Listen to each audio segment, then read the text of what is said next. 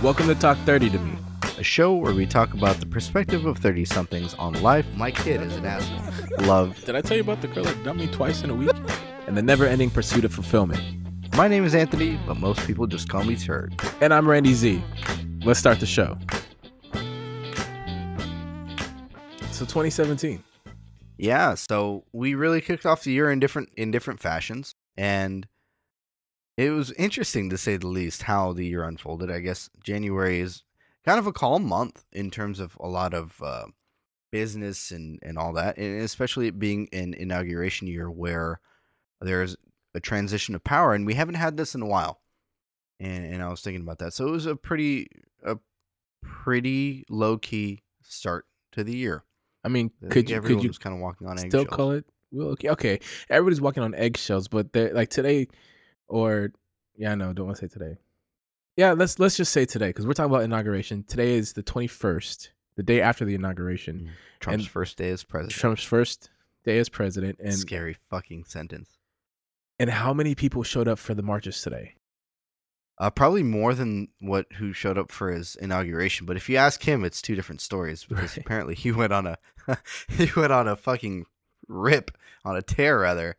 Well, his Uh, press secretary did. I saw that today. Oh my god, they were calling the media all kinds of Yeah. naughty things. So, did you watch any of the inauguration The stuff? whole thing. You did. Yeah, I my didn't watch. daughter and I. Yeah, I didn't watch anything. That's funny. she was. She, I mean, you know, it was a scary time. The juxtaposition of the TV and and my daughter, and uh, looking back and forth in between them, I'm like, man, this is surreal. You know, yeah. she has no idea living through it. You know, the whole world has changed, and neither did we as kids. Thinking back to even the Obama presidency, the first time he won in 08, and what kind of an impact that had on the world, it it didn't measure quite as um quite as much as it uh, does now, and I guess it's because of I, I would like to say age, and with age comes the responsibility and all that, and it, it's a very so- it was a very somber moment, and then he got on stage and started his speech, and I couldn't help but think, what the fuck, You talking about Trump. Trump? Okay. That you're talking about. I thought you were still living in. No, I didn't. See, that's the thing with Obama. I didn't watch any of it.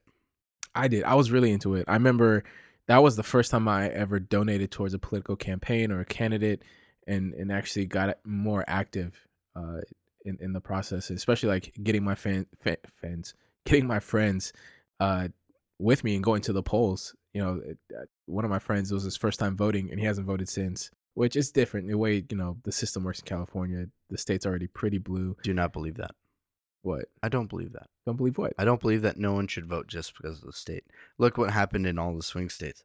Well, no, Oh, yes. Democrats have these states. Blah blah. blah. Yeah, but that's Look, I'm not a. Democrat. I'm not a Republican, but eh, I mean, still. But that's that's a swing state. When a state is like California, that's been tradition traditionally blue or liberal or whatever you want to call it, it's it's everyone perpetuate that mentality and see what happens. well, That's all I have to say.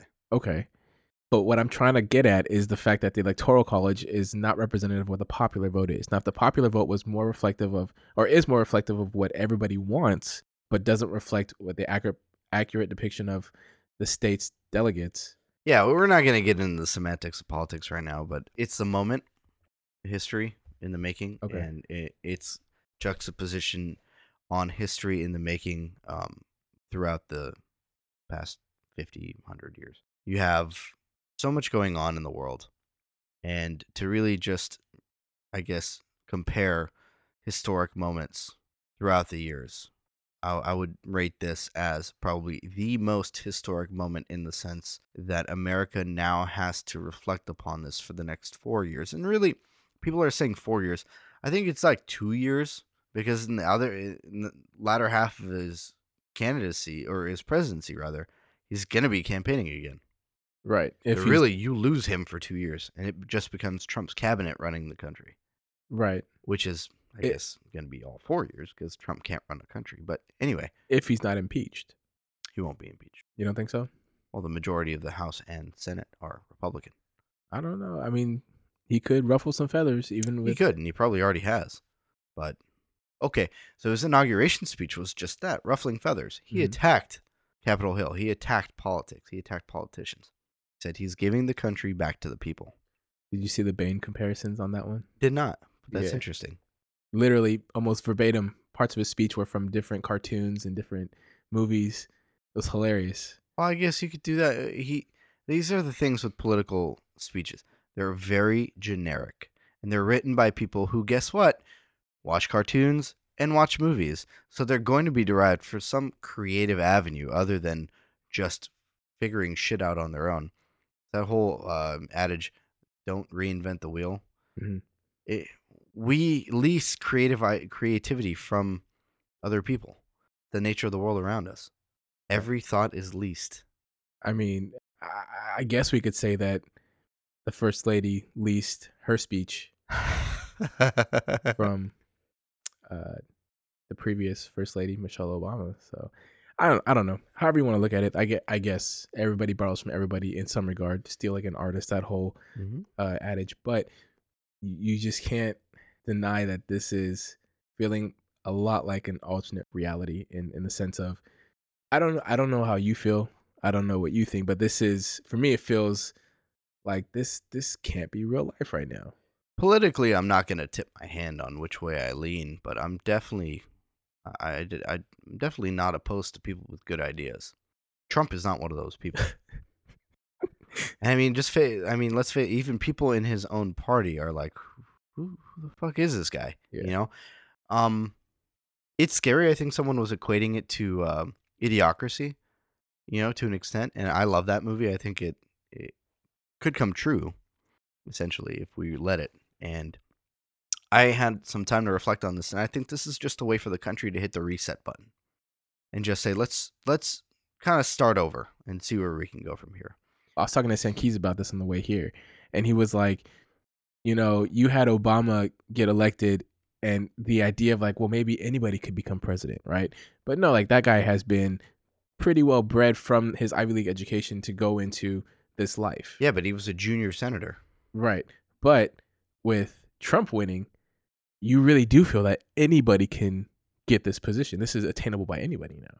Yeah. If you have the No, money That's true. backing kind of deal. Uh, I don't even think you need the money because he he really didn't use the money until probably the last quarter of his campaign, where he felt obligated almost to use the money because Hillary was just getting away with slander.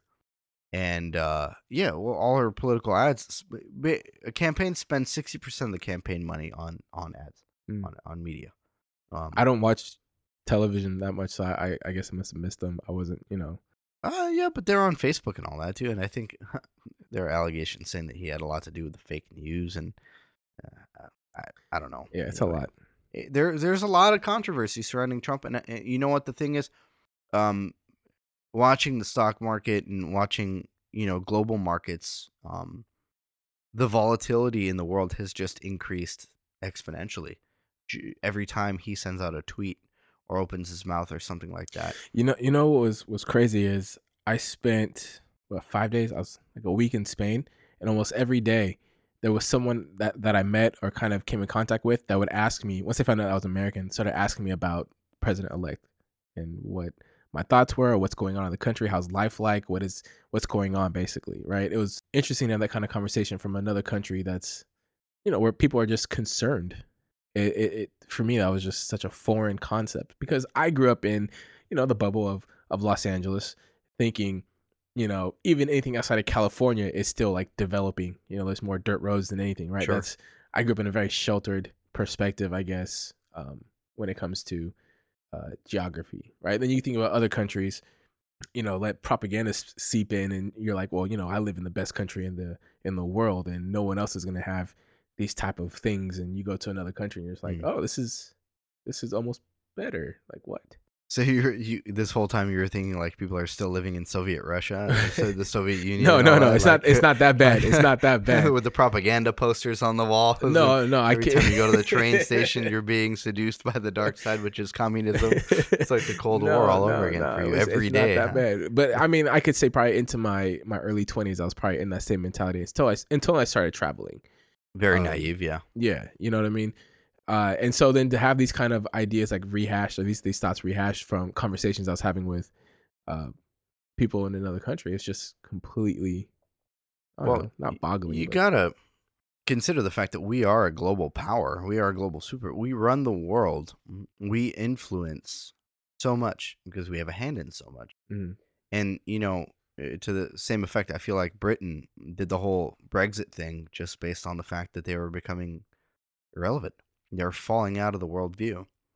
So this was their attempt to kind of grasp at more attention. Like, hey, look at us, everyone. You know, we're we're relevant. Anyway, in most regards, we uh, have assumed that position of global leader and world leader, world influencer, uh, primarily because of what we are able to produce. Not only our goods and services, but our talent, our pop culture, our you know, our media has a lot to do with it, and that's kind of like the crux of what we've become now. We're not we're not measured by our GDP anymore. We're measured by our cultural cultural influence, and if you scale that up to to a point, uh, how often do you hear about the next uh, biggest thing out of Japan, You know, like the biggest pop band out of Japan, or Well, K-pop is pretty big, but I thought you meant like biggest thing out of Japan. I was like, like the iPhone. K-pop is Korea?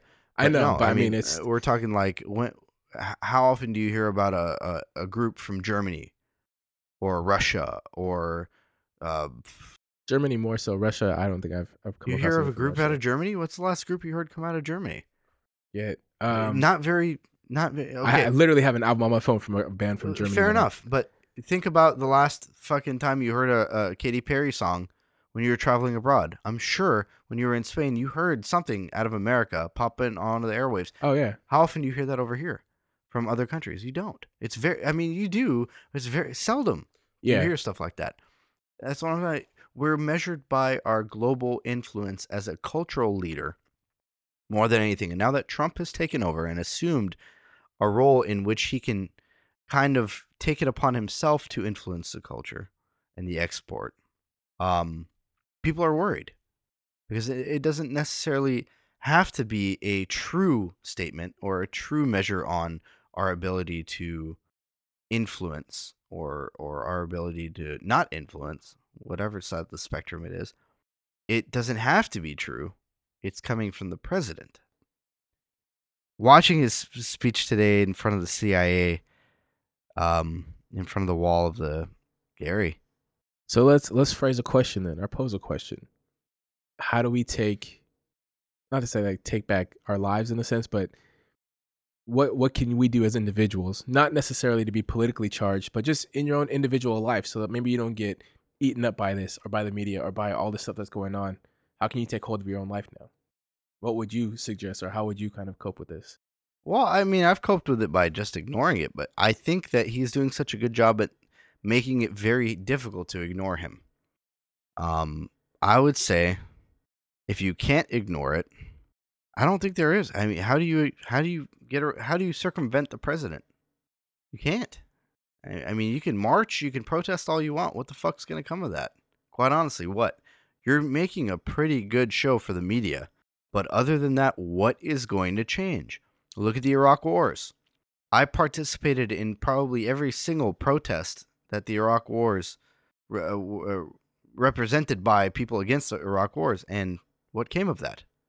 We're still in Iraq now, trying to fight ISIS. I mean, what came of the protest? Nothing. Who are these? I mean, I I admire these people for actually taking a stand, but where were you on November eighth?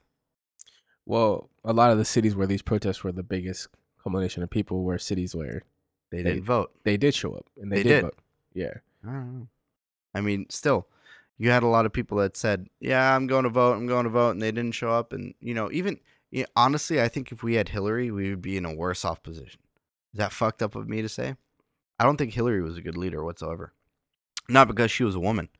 Pick any other fucking woman other than Hillary. You can't. I mean, just looking at her, she she doesn't garner your trust and your faith. She's like that evil grandma who, if you do her wrong, eh, she will pull you aside in the kitchen and fucking hold a knife to your throat. What I- kind of grandmothers have you been encounter with? A lot of fucked up grandmothers, apparently. Wow. You've never been held at knife point by grandma? I can't say that I have. You didn't. You haven't lived. But anyway, I I think we're not in a good situation with our leader. We would be if he didn't talk so fucking much. I think if he didn't talk, he shut his fucking mouth. Talk so much or talk so recklessly. I, I think they both go hand in hand. He's not polished. He's not organized. He has no he has no professional etiquette about himself, which is ironic. And then again, not if you look at his track record. anyway, I can go on for days. There's a lot. There's a lot to be learned. And and the one thing that I think that we can do to kind of be proactive about it and nip it in the bud is just talk about it more. Talking about it more makes it um a lot more I, I guess that's our way of coping, obviously, because we have the podcast, but it makes it a lot more um it makes it a lot more transparent. It makes it a lot more visible, easier to I, I guess reason with. Because if you keep it inside and you keep trying to process it, it's not going to make make sense to, your, to to you because you have no way of getting it out there in a way where you can actually digest it and bounce it off other people and get opinions and we don't have to get politically charged over it. I'm sure I have a lot of friends that voted for Trump. I'm not going to say who I voted for because it doesn't matter. It was Jill Stein. I know. Who was it? It was uh, Gary Johnson. G- Harry Johnson. Yeah. I wrote in my own vote, Harry Johnson. Harry Uh, Johnson. Ridiculous. But I mean, what do you think? What do you think we can do to to help ease ease the pain? I mean, there's, there's a couple things that come to mind immediately. I actually was going in a different direction with the question when I posed it to you. Um, but I, I think relying on, uh, well, okay, I mean, not say relying on, but also understanding how the system works. This isn't a dictatorship, right? So it's not the end all be all of whatever he says that's going to happen. Now, yes, he does have the power to say reckless shit and for other countries to respond or we suffer consequences or repercussions from that. But for how we move forward as a nation, I think Congress holds a lot power, a lot more power, Absolutely. yeah. and and I think that's where the focus needs to be uh, on on local government and and repres representatives. Um, it's hard to do from our state in particular in California because we already have uh, pretty liberal represent representatives. not Uh, true. We have a lot of Republicans in California. do we know? Well, I mean, Representatives, yeah. well, okay, well, House of Reps. I'm so- I was saying senators. Uh, man, I'm saying sorry. in general. Actually, if you look at it, um, district wise, uh, local, uh, government, uh, we have a lot of a lot of conservative leadership, which is great.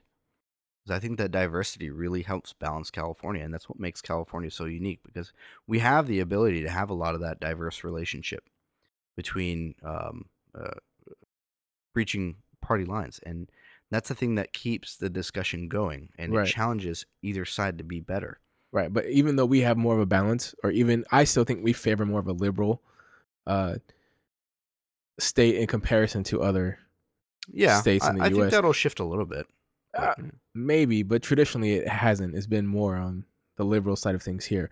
I I, th- I think it's it's other states, and you know it's fun. I saw something that was was really interesting, and I've I've I think we've had the discussion about relocation a few times, and people say you know you want to leave the country and you want to do things and kind of get out of this, but if you really want to make impact change, like look at where the swing states are, and move into those different areas. Now I don't think there's going to be a huge shift in people moving to you know whatever I can't remember what swing states were this year. I think Florida might have been one. Uh, no, no, I think it was uh, Ohio, Wisconsin, Minnesota, and Pennsylvania. Pennsylvania.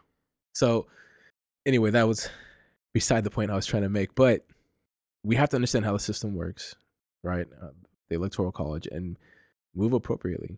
You know, one, California is already getting pretty overpopulated. Real estate is already getting almost to an unaffordable uh, price point for certain people, right? Self included. You know, considering moving, and if you consider moving to another state, because cost of living is going to be perfectly uh, it's it's gonna be a lot more manageable, not perfectly fine, but a lot more manageable. Why not consider a swing state? I, I wouldn't say even a swing state. I mean, you, you can go anywhere and make a change. Even California, I wouldn't even advocate leaving California because still a lot of the uh, politics in general can use a facelift. Oh, absolutely. and I, I think I don't necessarily agree with them. But who's that one? Um, the one guy that does all the documentaries and shit like that. The fat Michael dude, Moore. Michael Moore. Don't don't agree with him, but he said something that I actually did for once agree with. It's like no matter which party you're looking at, they both need to rethink what they're doing. He phrased it in from the Democratic side, and that's fine. Democrats, I, I think definitely need to get their shit together because they shit the bed on this election, no doubt, hands down. Oh yeah. Um, but the establishment in general, which is one thing I agree with Trump, needs to change. It needs to change. However, is he doing something about it? Not in the immediate present, no, but I, I think he will, maybe. Probably lose favor with a lot of his, his core um, constituents. But when you look at democracy in general, it's transitioned to a space where it's not safe to participate in and it, it, it almost leaves you wanting to uh, watch from the sidelines to see what'll happen. It's like a fucking circus, you know. Yeah. I think the best way that we can really um, fight this is by involving ourselves more in politics, getting involved at the local level. And I've actually considered this myself. Is in uh, you know a couple of years getting involved in politics and running for office, running for local office, either a Mhm. supervisory position, a council position, even maybe mayor in in a handful of years, it is not impossible. And I think you hit the nail on the head when you said it earlier. Trump and Obama have really made it evident that you and me and anyone that really wants to run for office can run for office. It's not impossible anymore. Who's to say that the people that are sitting in those chairs have done anything different in their lives? They've just focused all their energy toward politics. And you know, the great part about it is with Trump winning, you don't have to focus any of your energy on politics. As a matter of fact, a lot of the local politicians are business owners, Mm-hmm. are teachers, are lawyers, people that have no political experience, aside from lawyers, maybe, really give you, instill in you that courage to say, well, you know what, I don't need any political background. I can, I can kind of do it and win the votes based on my stance. And it's a lot easier at the local level because people are actually a little bit more involved with you, and mm-hmm. you are involved with them. Right. so You know, it's funny you say that because I literally was having this conversation with St. Keys on the way here about getting more involved in local local government. I I live in a small city and I'm currently trying. And I'm still in the home buying process, right? So it's like that's where my st- I'm kind of stuck with. You you have roots set. You, you're a homeowner in the city, so it's you're probably going to be here for a while. So getting involved in the local government makes sense. For me, I could be in Orange County or I could be into Los Angeles County. I'm not entirely sure where I'm going to be in the next few months. So it kind of puts a damper on on trying to do something like right now. doesn't hurt to get started and to kind of see what it's like and to get a feel for it and to meet Yeah. people because they all network. Yeah. You I know I know my mom has been she was asked a few times to run for city council and I think she turned it down cuz it was just a lot of work. A lot of work, yeah, but not her cup of tea for what people were doing. Well, this that's the thing.